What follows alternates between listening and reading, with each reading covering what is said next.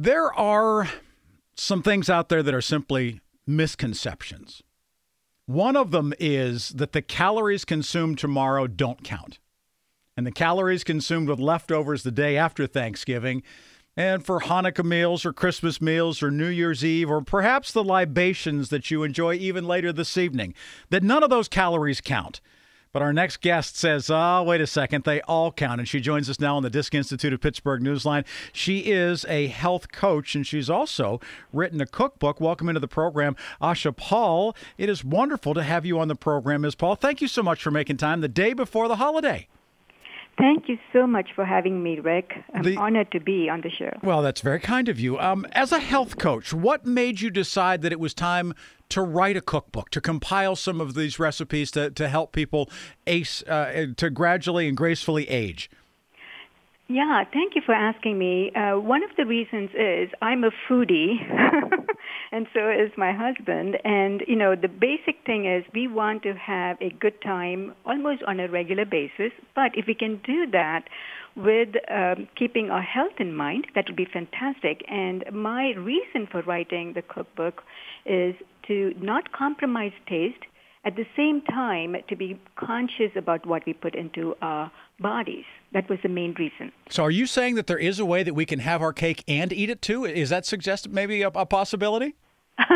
well, it certainly depends on the kind of cake, right? Right, right. So, are these then going to be low cal, low fat, or are these going to be things that perhaps you have substituted something to still give you the same flavor that people expect without the calorie guilt?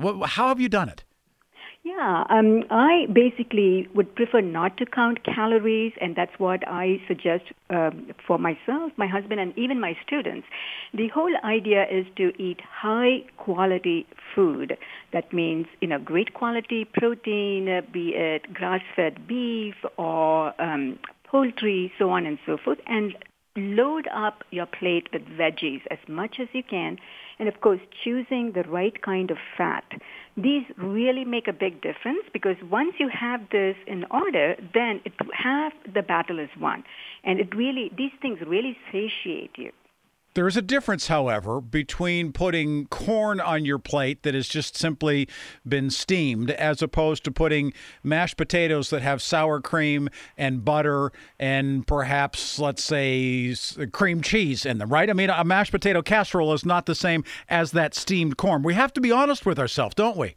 Absolutely. Uh, you're right on. However, I would not let go of mashed potatoes because a lot of us, especially for Thanksgiving, we like it. But what I would do is instead of just making it uh, mashed potatoes with just potatoes, I would also add things like cauliflower and parsnips. This way we keep the color of the mash.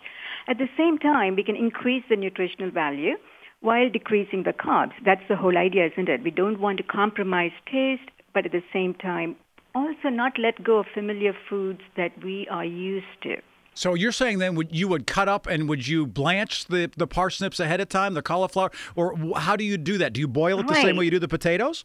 Um, well, with potatoes we usually boil them, right? Right. But right. with cauliflowers, I like to steam them, maybe by about five or ten minutes. And parsnips too, you can steam them or you can cook them with the potatoes, depending on how big you cut each of the um, veggies. Hmm. And then you would mash it up uh, nicely, the simil- exactly the way you would mash a mashed potato. And then, of course, you can always add butter as long as it is high quality. And I prefer to use grass-fed because what uh, my, the famous saying is you are what you eat but i totally believe you are what you eat eats as well. I think michael pollan made that um, quote very famous. Mm-hmm. so that's what it is about so you're sort of talking about adding some things or swapping some things. So rather than just having the starch the potato, parsnips come into the equation, cauliflower comes in. What are some other ones? And, and particularly, I think, because we look at things like the butter on the table, we look at sugar that might be in the pie, we look at some of these other things that are used as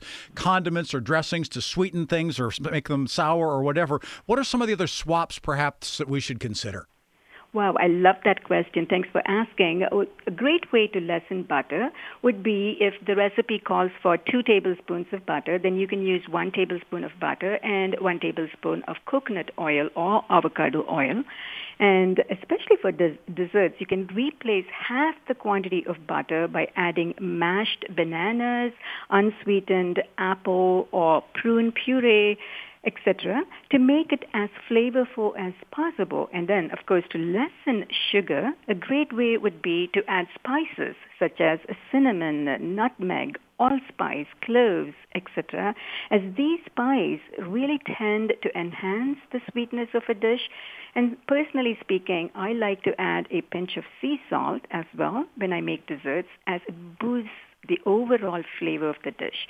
So these are some of the ways we can lessen the ingredients which we uh, may tend to overindulge, especially during holidays. Asha Paul joining us. She is a health coach and she has written a cookbook that is called The Wholeness Cookbook Timeless Recipes for Graceful Aging. The final question I have is one that I think perhaps has to do with behavior as much as anything else.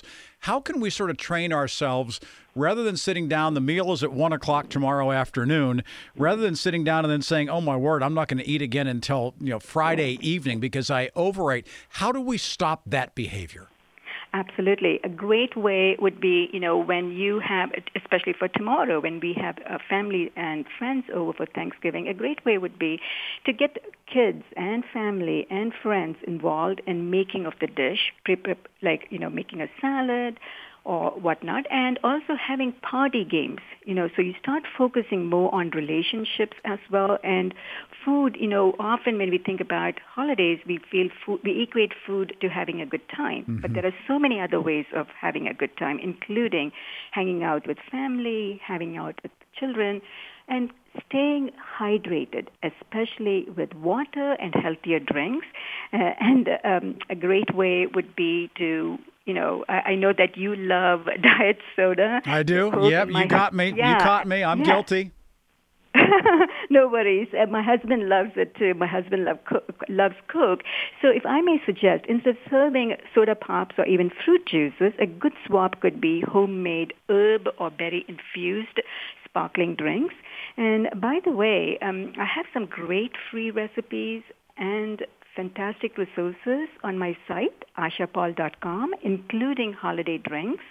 So if your listeners are interested, I would like to invite them to check it out. All right. You can check out those free recipes, the videos, learn more about Asha and the Wholeness Cookbook. Again, it's Asha, A S H A P A U L, ashapaul.com is how you can find that. Happy Thanksgiving, and thanks for uh, letting us uh, start thinking about these things before we sit down at the table and reach for the fork tomorrow. Happy Thanksgiving to you as well, Rick, and your family. Thanks, Asha. As we check on traffic right now, AAA traffic, a lot of people coming and going already for the holidays.